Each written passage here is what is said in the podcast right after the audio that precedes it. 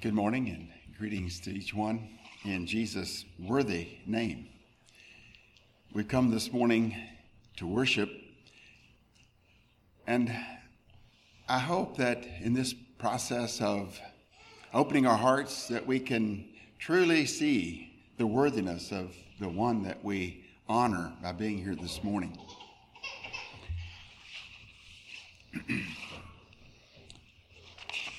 we are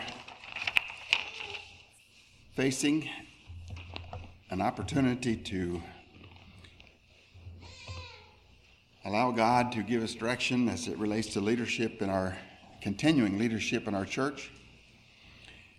And I had hoped to uh, be able to share a little bit on, on this earlier, but when I realized my slot for preaching was this Sunday, I decided that I would take this opportunity I shared with the other two congregations earlier. But I'd like to share a little bit this morning before the message about the process of ordination and encouragement on our, the way we should uh, allow this situation to, how we should process this situation. Just briefly, I, I'm not bringing a message on it per se, but just like to share a little bit about ordination and so I'd like to look at uh, several verses in Acts, kind of as, as a backdrop for comments. Acts chapter 14. Hopefully, what I'm going to share in, from this has already been your experience. and if not, it still can be. The process isn't, isn't over. But we have record of in Acts chapter 14 of one of the situations where the church came to the point of needing to um, tap into leaders for the work of the church. And we have a record of, of a little bit of how it went. In Acts 14, verse 22 and 23, it says, Confirming the souls of the disciples and exhorting them to continue in the faith, and that we must through much tribulation enter into the kingdom of God. And when they had ordained them elders in every church, and had prayed with fasting, they, commend, they commended them to the Lord on whom they believed. And so we see that it was, it was the procedure of the church to, in this process of ordaining leaders, to be involved in prayer and fasting. It ties those, those two together. And if you haven't been, like I say, uh, I, I expect, I believe you've been encouraged to pray. I believe you've been praying. Fasting is another aspect of, of our seeking God, it's another dimension of opening ourselves and, and declaring to God that the spiritual realm is more important than the physical. And it's not so much that we are telling God, I'm fasting, so you have to notice me. But rather, fasting is a situation where we actually uh, put our, our physical needs or our, our um, temporal needs on hold to help draw our attention to the reality of how important spiritual things are. That's basically what fasting is. And I want to say this also that fasting we think of as being uh, a time of, of denying ourselves food. It's interesting, I believe, and I'm convinced that the scripture record would help us understand that there are other dimensions of our physical and, and temporal life experience that we can put on hold or lay down that effectively is a fast before God. Uh, I, I, remember I was reading in Daniel not so long ago, and I noticed that it said that Daniel fasted in that he didn't take any uh, of the dainties uh, as food. He only ate the necessary things. And that was a type of fasting, if I understood it right. I understand there are some who would say that they would, uh, I know of a situation where a person, uh, in effort to bring this about in their mind, their heart, the reality of things, fast from things that would be entertaining uh, with the focus on being sure that they're focusing on the word and, and prayer. And I believe that's a true fast. even though food hasn't been abstained from. There are some people that physically it doesn't work out for, for extended fasting. And so I understand that, but I believe there are ways we can fast. We can deny ourselves things as a way to remind ourselves that the spiritual things take precedent over temporal. And that's basically what, what it's about.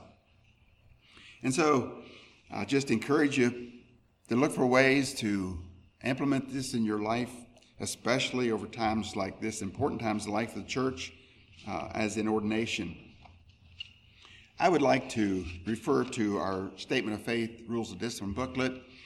A couple things I'd like to just mention as it relates to ordination. Now, these things I'm going to mention may not be as applicable in this ordination situation as some, especially here in our area. Um, now, we are planning this ordination to provide leadership in our district. And our policy in our, in our conference is that we ordain in the district for the district. In other words, someone locally could be ordained when the need is in the South. And then it would be up to the respons- uh, be the responsibility of the church to sort out who will serve in the South and where they will, uh, the different people will serve. And that has happened in reverse. We've actually had bishops ordained in the South and they needed to serve here in, in our area. And so um, it's not necessarily that we're going to ordain somebody from the South for the South and somebody from this area for this area but it's within the district, and then we make applications of leadership where it seems most appropriate. And so what I'm what I'm I'm saying is, we tend to think that well, the deacon ordination isn't something that we're so much concerned about. We focus on the bishop ordination uh, here in this area, and it tends to feel that way. The way it's working out, we're trying we were trying to honor the COVID situation and have two, two different ordinations to help break down the crowd size a little. That went away, that uh, restriction went away. And so we reconsidered do we bring it all together? But the brethren, uh, the ministry felt that it would be appropriate to continue like we'd planned. It would show deference to those in the South that they're part of our district and that we can honor them by being there for part of these services. So we continued with that plan it does make for a little extra work and a little different uh, approach to some of the things that are normal that go with ordination. But with the Lord's help and His grace, we hope to carry it out and allow things to work as they should. and so I'll make a few more comments about some of the things that I, I, share are a little more or less applicable to this ordination situation. In our, in our booklet, there is a, a section on respect for discipline. Now, the discipline we often think of is, is uh, dealing with bad things. Actually, discipline is, is another way of looking at it is to keep a standard, to keep the standard where it belongs. That's, and actually, the word discipline is, is a word that refers to our, our statement of standard.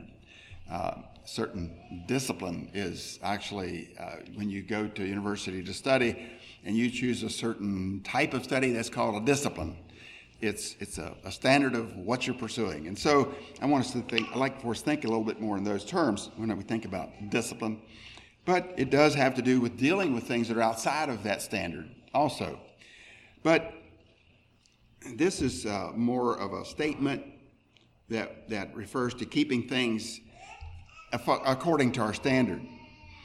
And this is what it says at the last paragraph of that section. It says, Members are not to oppose the church's standards or advocate doctrines not in harmony therewith, but are urged to defend and promote the truth zealously. These standards include matters that are recommended in this rules and discipline. Failure to meet these standards disqualifies one for official assignments in the work of the church. Basically, what they're saying, there are things that we, we highly recommend for our, our members, but we don't make it a matter of, of membership. Uh, and one of those would be uh, the wearing of the plain coat for men. Uh, there's some others that we could we could say are um, recommended, and yet it's not like we say if you don't wear a plain coat, you're not saved, uh, or you can't come and, and worship and fellowship with us. But it's a standard that we have chosen, and I'll, I'll read about that here in, in a minute. I'll go ahead and uh, read the last sentence of that paragraph, then I'm going to turn to another page. Members have the privilege of offering constructive criticism, giving helpful suggestions, and expressing specific concerns. In other words, we have a standard. We want it to be our standard, but it doesn't mean it's the last word. We're open to consideration of things. Now, over to um, page 16 in our, our book. It has to do with qualifications for ministers and for those, to, for those in the ministry. And I'd I'd like to just point out a few things here. And I, I want to quick say this I'm not giving the qualification message. I'm just trying to touch on some things that I would like for us to just have in mind as it relates to ordinations. We'll be planning to receive the qualification message this, evening. But in, in the paragraph or the section has two paragraphs Actually, it's just one uh, split for two pages on qualifications. and this is what it says about those who are being considered for leadership um, in ordination. Only such brethren as are scripturally qualified in soundness of faith, in spirituality, in personality, in purity of life, and in suitable abilities shall be taken into the lot, otherwise ordained or licensed. Now, I want you to notice those qualifications basically have to do with a person's character, their, their faith, their spirituality, uh, personality has somewhat to do with character, uh, but it's mo- that basically is, is a, um, referring to a person's um, gifts, I guess you would say, in relating and in purity of life. And, and then the ability to teach, that would be suitable abilities such should be taken into this. Then it goes on to say, they shall be examples to the flock, examples to the flock in spirituality, in conduct, and attire. They shall wear the plain coat and no necktie. Now it's interesting, we talked about neckties in Sunday school class today, and I took note of what was said, and I agree that we as a conference are not saying that if someone wears a necktie, they're not saved. It's not saying that, that all people who wear neckties are not able to enter into the kingdom of God. But we as a brotherhood have agreed and taken some steps to try to help us be practical, make practical applications to scriptural principles. And it's on that basis that we expect that of each other. It was kind of interesting. I noticed with interest uh, in relating to this topic, this, this discussion, that last Sunday in our Sunday school lesson, the last verse said, Pure religion and undefiled before God and the fathers is this to visit the fatherless and widows in their affliction, and to keep himself unspotted from the world. I thought that was uh, an interesting um, scenario, summary of what's required of God's children. It seems very simple. But as you analyze and think about what it's saying is that keeping oneself unspotted from the world is the total application of principles of God to be part of the kingdom of God and not part of the kingdom of this world. And that involves almost everything in life. Someone in the Sunday school class I was in last Sunday uh, mentioned this, and it was kind of an interesting thought. It said, it talks about being undefiled before God and the Father. Aren't they the same? Isn't God and the Father the same entity? They pointed out that really what this is saying is God in his judgment and the Father in his mercy. God is both. He expects a standard, but he has mercy. And he wants us to show that mercy as we relate to those around us, the needs around us, the widows, the, the fatherless, in their affliction especially, but then that other uh, aspect of keeping ourselves pure, unspotted from the world, is pretty uh, encompassing as it relates to life. And, and so, in our, in our statement here, when we're talking about the qualifications, I want us to realize that the plain coat wasn't mentioned as the first part. It is simply a practical application of, of our standard that helps us to, to realize that we intend to keep ourselves separate from the world's standards. But faith, purity, um, spirituality, conduct, those things were mentioned first. And they're most important because if they're not there and the plain coat is, we got a big problem. But if we can man, if we can maintain all the other aspects of life and character of life, and then we are able to meet the uh, standard of our agreement of a symbol that stands for our determination to have a reminder, uh, show a reality that we intend to remain unspotted from the world's program, the world's system, then that uh, is is just another one of the helps that we feel like we have we have created. And it mentions attire, um, examples in attire. Actually, um, back I didn't finish what I was going to say in the earth. Well, I guess I, it suits right now to go back to that where it says that these matters, these, these things that are recommended in our rules and discipline, um, are to be carried out by those who we consider ones who are uh, to be examples of, of what we profess and what we expect. And in that, it, it actually talks about official assignments in the church. And it's not just ordinations and, and ordained leadership, but the, being examples to others is important in leadership in whatever role in our church. And it goes beyond just the way we dress. It goes, it's like it's stated in the qualifications for those being considered for ordination. If there's an unsoundness of our faith or spirituality, then our example and dress doesn't really, actually, it's a, it's, it's a, it goes against us because it is a hypocrisy that God can't bless. And it can undermine the faith in our church and in our, our uh, mode of operation. And so I'm, i want us to see the tie here between, I see the tie without the tie. I want to see how this ties together, how this comes together. That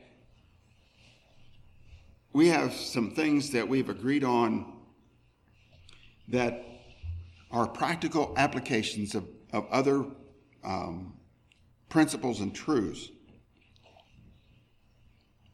Now, someone said to me recently that it's been somewhat of a problem to them that the Mennonite church somehow drafted or uh, began to utilize something to help distinguish separation from the world that actually the Catholics use. Uh, a priest looks a lot like a Mennonite in his official uh, or in his uh, garb that he would wear to dress up. So it was kind of like our, our choice was not good. And I challenged him a little bit and said, Well, wait a minute. Have you seen a Catholic that's not a priest wear one? Uh, no. And so theirs is cl- a clerical garb. And then I said, you know, what is, is uh, the potential? And I see a, a, little bit of this potential creeping in among us. And that is that if the laity feels that, that that's not a requirement for them, it's, not rec- it's only recommended, so we don't have to do it, after a while, the plain coat will be our clerical garb. And there's a problem with that. Another problem with that if we're having ordinations and we, uh, we want the person to, to be an example of what we recommend, and we don't have any out there, who can we ordain? Because if, if it then becomes that it's necessary to stay by our, our, what we expect, they will need to begin wearing it after ordination. they weren't an example before, uh, something doesn't quite fit there. And it will become a clerical garb. So I just encourage us to, to uh, and, and I, I do appreciate um, the Pike Church uh, congregation. By and large, we have um, cooperation on this, and I appreciate it. But I, and I want to say this about it yet. One of the reasons we have adopted this as, and some may say, well, why is it necessary? We can be, can, we can be humble, we can be modest, we can dress in ways that appear different from the world. I understand and I agree with that. But you know, it's interesting how I've uh, experienced some things already with individuals. They have felt that that this is just a requirement that's man-made and it doesn't really you don't find it in the bible and their perspective and and so why why do i have to do it and one of the things that that is interesting um, we recommend the, the the plain garb to be worn when it's appropriate to to be formal or to show uh, extra respect for the the people involved or the circumstance involved. And that's not foreign to uh, humanity. That's, that's an understood thing in society that it's appropriate to show your respect by the way you dress.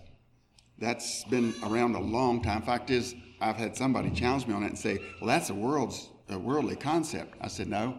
God uh, commanded Moses to teach, to tell the priests that they needed to dress up certain ways before they could serve him. And they, actually, if they didn't dress right and they went into the, the, tabern, uh, into the t- um, tabernacle, they died if they weren't dressed right. if They weren't showing him respect that he asked for.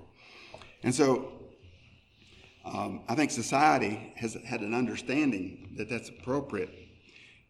And I say that to say this that I've seen situations where there are those who say, well, you're pushing the point, it's, you're asking too much. And so they resist wearing the plain coat. They tend not to button their collar in, in, uh, in formal circumstances and so on. And you feel like that's good enough. And we don't judge people that, that don't do that. It's, it's just a, it, except that we can see that they don't really um, accept our recommendation. But on some occasions, I've noticed that people that have walked away from us, with that being one of their contentions, I see them later at a formal situation, a wedding or funeral, and they're buttoned up. And they're wearing a coat. But they have a tie in the middle of all that. And somehow, I, I, it's hard for me to understand the consistency of thought. And another thing I ran into was um, a person that, of that mindset came to their wedding day and they said, Well, this is the most important day of my life. I've got to be formal. This is a wedding. Yeah, that, we agree with that. And so they felt compelled to put on a necktie because that's how you express formality. Yeah, agree with that. That's why the world wears neckties. It's a way of showing respect. And acknowledging that this is a special occasion. But I, I shared with this individual, but that's why we come up we came up with a way of doing it that's not the world's way of doing it. We have a way to express formality and respect for those really formal occasions. However, I like to think, and I believe that we basically believe that coming here to church to worship an Almighty God, our Savior and our Lord, with each other. You see, coming together is a time of encouraging each other. And so it's an appropriate place to be formal in showing our respect for each other and God and showing each other that we respect God. I believe that's why we have come to uh, the custom, we have the custom of dressing up to come to church. You know, I think most everybody you talk to understands something about Sunday clothes. Um, they're different than the other clothes we wear. Well, I don't want to over, overdo this point. I probably already have said more than I needed to. I will say this yet in, on qualifications, it does have a word for the wives. The wives brethren being considered shall likewise exemplify suitable scriptural qualifications and shall by word and example promote the ideals for Christian living set forth in this rules and discipline. And it's not just these rules and discipline, these are based on scripture. So I would like to focus on that perspective as well. That we, I think we could add a little bit to that sentence and be uh, improved in this that according set forth as rules and discipline that are in, with the scriptures in focus. I think it's understood already. Now, I said I'd, I would mention what doesn't seem all that applicable here, and that is looking at a bishop ordination. Um, ministers have already been um, considered on the basis of, of their being uh, in, in line with our standards. And so for bishop ordination, that basically isn't an issue. But I just thought I would bring out what our statement says about ordination. We plan to have more ordinations, Lord willing. And a couple more things I want to say about ordination. We as a conference have, have come together with some guidelines on, on how we proceed. Um, members that are uh, 18 and above are those eligible to vote. And we, we plan to use ballots this evening. And um, those who have been members of our conference at least five years are eligible to be named. And of course, like I say, for bishop, that's already that's not uh, an item for consideration. We do plan to continue the practice of uh, expecting three votes for a deacon to be um, eligible for lot or consideration, and for bishop, we have a standard of five votes. So those are just some things I wanted to remind us of. You may be reminded again yet before the ordination process is over, but I felt like just like to do a little due diligence, so to speak, and not leaving those things um, unmentioned before the fact.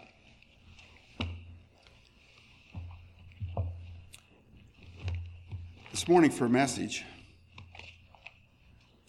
I'd like for us to turn to Revelation chapter 1.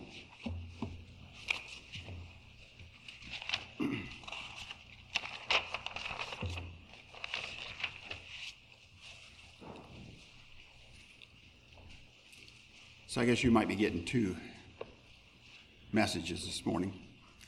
This should be a sermonette. Before we go further, I'd like for us to pause for prayer. Father, we acknowledge you as the one who is head of the church, the one who created the church, leads the church by your Holy Spirit. We thank you for that reality. We thank you for the blessing of your direction in our lives. We also thank you for the power of the Holy Spirit and the grace that flows as we activate our faith in your word, your promises, and these spiritual realities. I just pray you will bless us in our time together this morning as we consider what your de- desire is for our hearts to be like. And I just pray that you will open your word, you open our hearts, and you receive glory and strengthen our church. We pray this in Jesus' worthy name. Amen.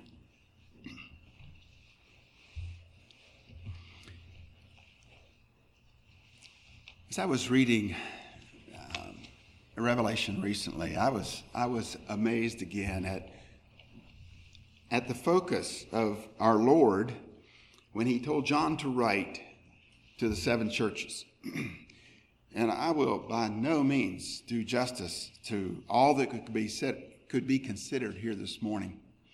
But I want us to just have our minds brought to this focus of Jesus who loves the church and the message title this morning is this Does Jesus know that you love him?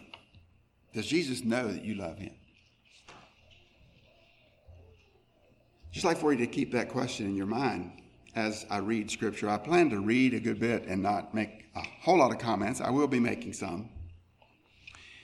But in, in Revelation chapter 1, beginning of verse 11, I want us to notice what John saw when he encountered the Lord in his vision. I found it very interesting. Saw something I'd never seen before, and that is that the characteristics that he gives us of Jesus in that vision show up in the letters to the different churches. And different characteristics show up for different churches. I found that interesting. I haven't finished studying it to make all the connections and what it all means, but at least it's interesting and noteworthy that this occurs. So, beginning at, at uh, verse 11, it says, Jesus, um, well, verse 10 says, I was in the Spirit on the Lord's day and heard behind me a great voice as of a trumpet, saying, now Jesus' words, I am Alpha and Omega, the first and the last. And what thou seest, write in a book, and send it unto the seven churches which are in Asia, unto Ephesus, to Smyrna, to Pergamos, and to Thyatira, and to Sardis, and to Philadelphia, and to Laodicea. And I turned to see the voice that spake with me, and being turned, I saw seven golden candlesticks, and, the mixed, and in the midst of the seven candlesticks, one like unto the Son of Man, clothed with a garment down to his foot, and girt about the paps with a golden girdle. His head and his hairs were like wool, as white as snow, and his eyes were as a flame of fire, and his feet like unto fine brass, as if they burned in a furnace, and his voice as the sound of many waters. And he had in his right hand seven stars, and out of his mouth went a sharp, two edged sword and his countenance was as the sun shineth in his strength. And when I saw him, I fell at his feet as dead. And he laid his right hand upon me, saying unto me, Fear not, I am the first and the last. I am he that liveth and was dead. And behold, I am alive forevermore. Amen. And have the keys of hell and of death. Write the things which thou hast seen, and the things which are, and the things which shall be hereafter. The mystery of the seven stars which thou sawest in my right hand, and the seven golden candlesticks. The seven stars are the angels of the seven churches, and the seven candlesticks which thou sawest are the seven churches.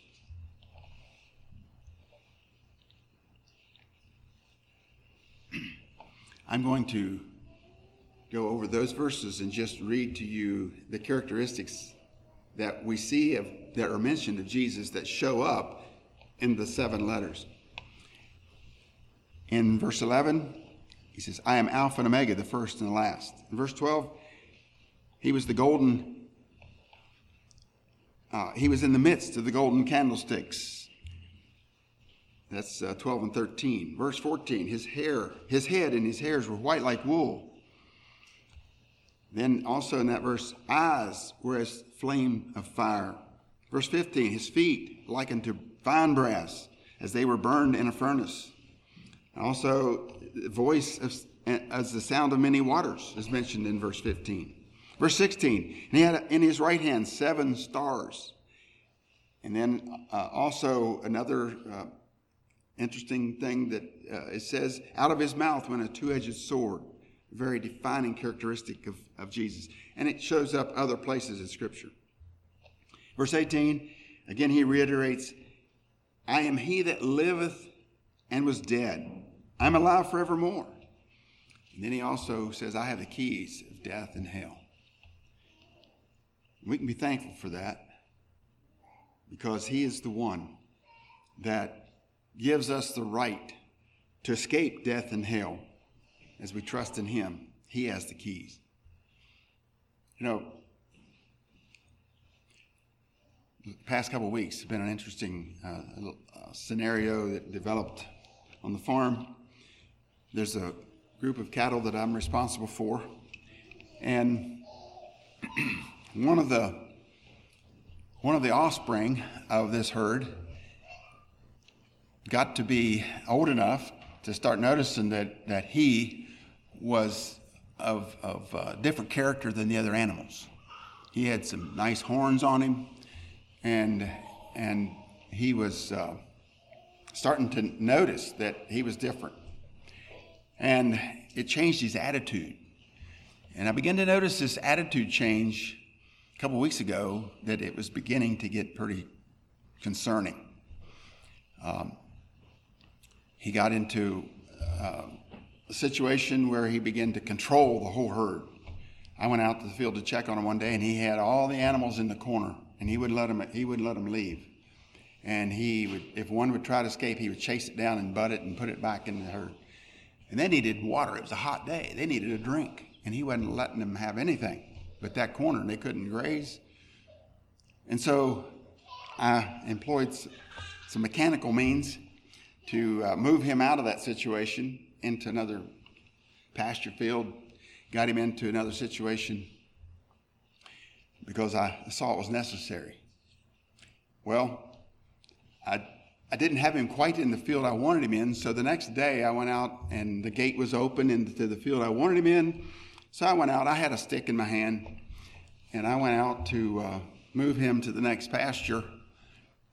And when I got to where he was, and he was right next to the gate, he turned at, and looked at me and put his head down, shook his head a couple times, and took two or three steps toward me uh, with that menacing attitude that I begin, had beginning to notice and I wasn't approving of.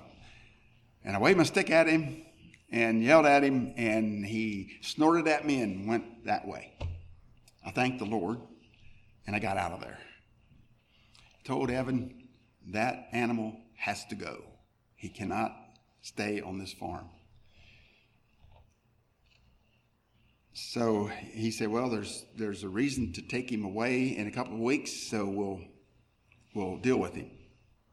Well, this past week it was time to move him to that place, and I was concerned, and I prayed, and I asked the family to pray that in the process we would be safe. And so we used some animal psychology. Couple days ahead of time, I opened the barn where you could go in where it was shade and water, and made it nice and comfortable in there. And and these animals are curious and I just left, and he found his way in there. And then, of course, he went in and out. And I realized on a hot day he'd be in there. So on one day I was in, on the farm, and I thought, you know what? He's going to be in that barn where I need him. So I went. Sure enough, he was in there. So I shut the gate on him. The next day was the day to load him up. I'm making a long story too long, I'm afraid. Anyway, we we're careful and we used some more psychology on him. We put him in, in the barn and shut the gate behind him uh, very carefully. And Eric came to my rescue. We both stood at the gate. He, he looked like he was going to take me and the gate on, and I didn't have it latched because uh, I didn't have time. But Eric with his stick and me with my ball bat, uh, we encouraged him to think twice, and he did. And I had Evan open the roller door on the other end that led to the loading chute that went onto the trailer. And when he saw that there was a, an opportunity for escape, he took it. And that's exactly what we wanted to think. And it worked. But we got him where he belonged, the next place. And I told him, watch out. This animal has an attitude. And he said, oh, we handle those kind. And as soon as they had him behind the gate, he turned around and he hit that gate with all his force and he snorted and he hit that gate and he was he was aiming to get that man because now he had somebody else controlling him he didn't appreciate. And we all were really relieved when it was over. I say that to say this I had a very um, vivid experience with an adversary. He didn't like it that I was taking control of his life, and he was out to change that. And, and it was frustrating to him that I was getting away with it. And every time I got the more control of him, he got more upset. And I'm saying this to say this it helped me think about the spiritual reality that we live in. You know, Jesus has the keys of death and hell, and Satan thought he had them. But in Jesus' death, he took the, the power away from Satan on that. And Satan has not been, he's had an attitude all along, but it got worse. And Satan is out to destroy Jesus he would like to destroy Jesus if he could, but there is a gate in the way. He can't get to him. But he wants, and so he's trying to take it out on us. He wants us. He'd like to take us away from our master. But you know what? As long as we have faith in Jesus and what he's done for us, we're on the right side of the fence and he can't hurt us. And that feels pretty good. But the challenge is that we need, by faith, to elect to stay on the right side of the gate. And this adversary we have is very cunning about getting us to forget and slip across the gate into the world. You see, he's, he is in charge of the world system. That's why there in the scripture I read this morning, we're to remain, uh, keep ourselves unspotted from the world, is because when we begin to indulge in the spots of the world, we are in his territory and he can begin to destroy us. It's very critical. I think we, we need to be aware and reminded that we live, we, we live in the world, but we're not to be part of the world. How does the world work? Well, actually, we enter the world when we enter our, um, when, we allow ourselves to indulge in the, in the fleshly appetites of this body, that puts us into that side of the equation. And so, death to self is so, so critical. And one of the things that happens to us if we allow the enemy to take, take charge is we, we the way we can tell that the enemy is making headway is when we notice that there are things in our lives that are world tinted. They're of the world. And Jesus in his in his letters to the seven churches was naming some things that said these are indicators that you're heading the wrong way. And I'm asking you to come back, to repent. He uses the word repent, I think, eight times to these seven churches. One church he asked, he mentioned the word repent three times. One church he didn't ask him to repent about anything. But it's interesting in most of these churches, I'm not going to have time to read it, I'm seeing, so I'm just going to give a little bit of a summary. Most of these churches, he told them what they were doing right, that they, they had things together right in a number of areas. But then he would say, But here's an area that I see that you're indulging in the world's perspective. And that's, I'm putting that in my words. Actually, I do want to read the first church because this is the one, this is the one that I want us to really focus on because I think it really lends itself to understanding all of them. The church at Ephesus, he says, These things saith he that holdeth the seven stars in his right hand, who walketh in the midst of the seven golden candlesticks. I know thy works, and thy labor, and thy patience, and how thou canst, canst not bear them which are evil. And thou hast tried them which are not, and hast found them liars, and hast borne, and hast patience, and for my name's sake hast labored, and hast not fainted. Pretty active, faithful church, wouldn't you say? But notice what he says in the next verse. Nevertheless, I have somewhat against thee, because thou hast left thy first love. Remember therefore from whence thou art fallen, and repent and do the first works, or else I will come unto thee quickly and remove thy candlestick out of his place, except thou repent.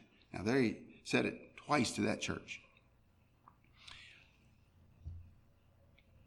And then he, he mentions, uh, But this thou hast, that thou hatest the deeds of the Nicolaitans, which I also hate. He comes back and gives them another commendation, but he says, Your first love, your, your all encompassing uh, affection for me isn't there.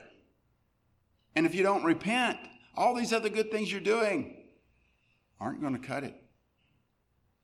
I need that relationship. And then he goes on to say, He that hath ears to hear, let him hear what the Spirit saith to churches. To him that overcometh, I will give to eat of the tree of life, which is in the midst of the paradise, paradise of God.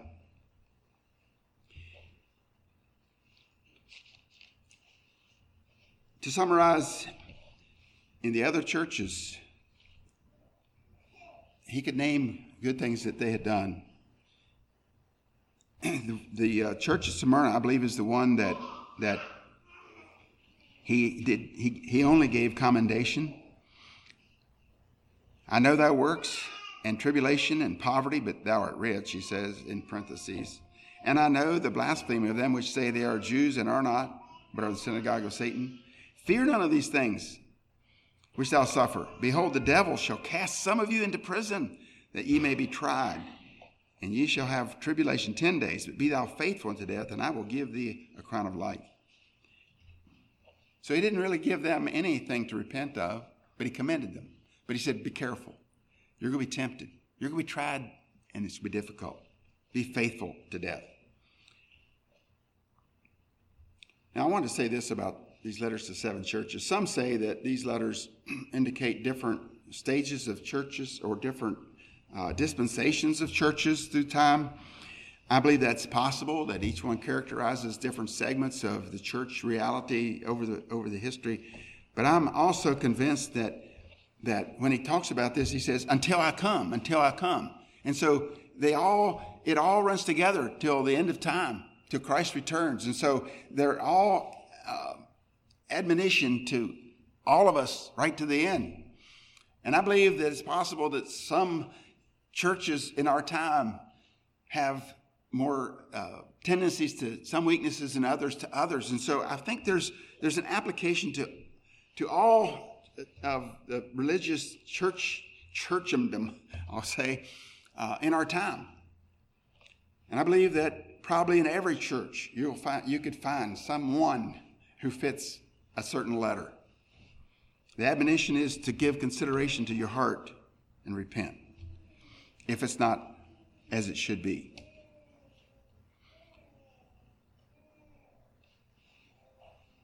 I'd like to just bypass a lot of these verses and to come into uh, the churches to the last one. I think this one, people tend to believe it's the last church mentioned. It is most typical, uh, it's mostly typical of the end time church, which we believe we're part of. And so there's a good bit of admonition here for us in our time, I believe. the others could speak to us, and I would say um, in your devotional time sometime, uh, I'd encourage you to read these verses and just say, Lord, what you, are you saying to me? It was a real challenge as I did that. Uh, I will back up and say this on the church, next to the last church, Philadelphia he re- reiterates again in verse 11 Behold, I come quickly. Hold that fast which thou hast, that no man take thy crown. And so that is an admonition for us today. Verse 14, I'm going to read um, the remaining verses of the chapter. And, is, and unto the angel of the church of Laodicea, this is chapter 3, I'm sorry. These things saith the Amen the faithful and true witness, the beginning of the creation of God. I know thy works. Oh, you notice how he identifies himself here as one of those things that he was characterized of in, in uh, the first chapter. Um, it's interesting how each church he uses a different characterization to identify himself when he speaks to them. And so I think there's something, there's a tie there. I haven't studied it out, but I think there's a tie by the character, the character of, of Jesus that was referred to in the vision that specifically speaks to the problems that were in that church. And, and so uh, here with Laodicea, he says, uh, I am, he say, saith the Amen. It's the end. It's, it's the so be it of God. We're here. This is it. And it's interesting also, it adds to that the fact that he is the beginning of the creation. He is not only the end, but he's the Alpha, as it refers to, the creation of God. Going on in verse 16, no, verse 15. I know thy works that thou art neither cold nor hot. I would thou wert cold or hot. So then, because thou art lukewarm and neither cold nor hot, I will spew thee out of my mouth. Because thou sayest, I am rich and increased with goods, and have need of nothing, and knowest not that thou art wretched and miserable and poor and blind and naked. I counsel thee to buy of me gold tried in the fire that thou mayest be rich, and white raiment, that thou mayest be clothed, and that the shame and the shame of thy nakedness do not appear. And Anoint thine eyes with eye salve, that thou mayest see. As many as I love, I rebuke and chasten. Be zealous, therefore, and repent. Behold, I stand at the door and knock. If any man hear my voice and open the door, I will come in to him and will sup with him, and he with me. To him that overcometh will I grant to sit with me in my throne, even as I also overcame and am set down with my Father in his throne. He that hath an ear, let him hear what the Spirit saith unto the churches. Now, I ask the question at the beginning and the sermon title Does Jesus know that you love him? Along with that, we can ask the question Do I know that he loves me?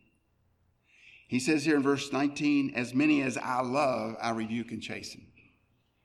Have you ever felt like God isn't being fair? He's giving you a rough time. In Romans, uh, Hebrews chapter 12, it talks about that if, if we endure chastening, chastisement, it's for our good. And in there, in that, in that passage, it says that as many as he loves, he chastens. So, have you had difficult times that have made you wonder why God doesn't love you more? Why isn't more merciful to your situation? Why you have to deal with this or that? You know, if we can open our ear to hear and open our eye to see spiritually, we begin to see that it's because He loves us. There was one church in here, he says, that He tries the reins of their hearts. That's what God does to His people.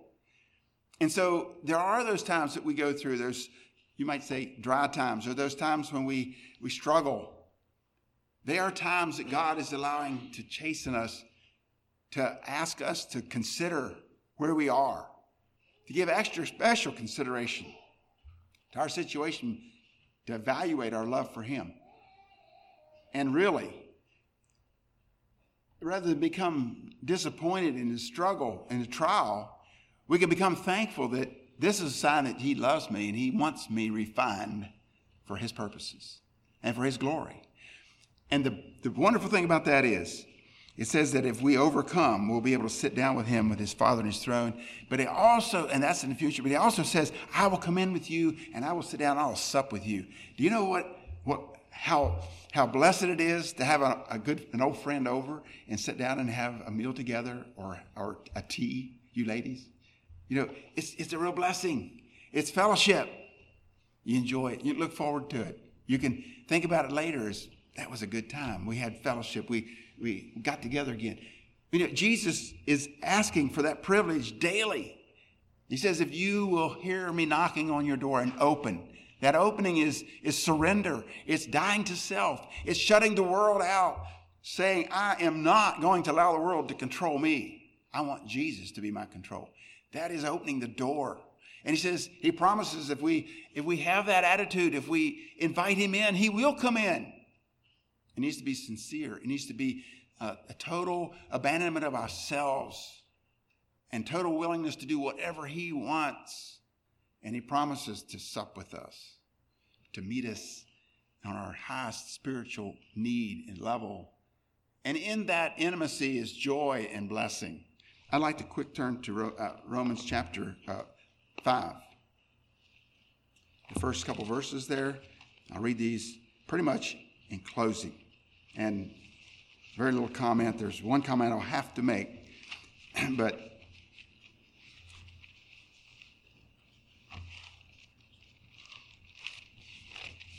Romans chapter 5, beginning at verse 1.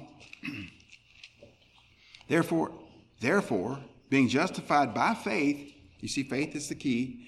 We have peace with God through our Lord Jesus Christ, by whom also we have access by faith into this grace wherein we stand, and rejoice in hope of the glory of God. And not only so, but we glory. Uh, is this a misprint? We glory in tribulation? That's what it says. And not only so, but we glory in tribulation also, knowing that tribulation worketh patience and patience experience, and experience hope. And hope maketh not ashamed. Now, notice what it says. Because the love of God is shed abroad in our hearts by the Holy Ghost, which is given unto us. But it's only given to people that have that faith in total surrender and sincerity and love for God. Let's accept that challenge to let Jesus know that we love him by our surrender, our submission, our reaching out to him, our opening the door of our heart, opening of our ears. He says to every church that he that hath an ear, let him hear. That doesn't just mean we, we listen, but it means that we understand the realities of what we're experiencing. That means our ears are open to our hearts. And then we'll receive the blessing.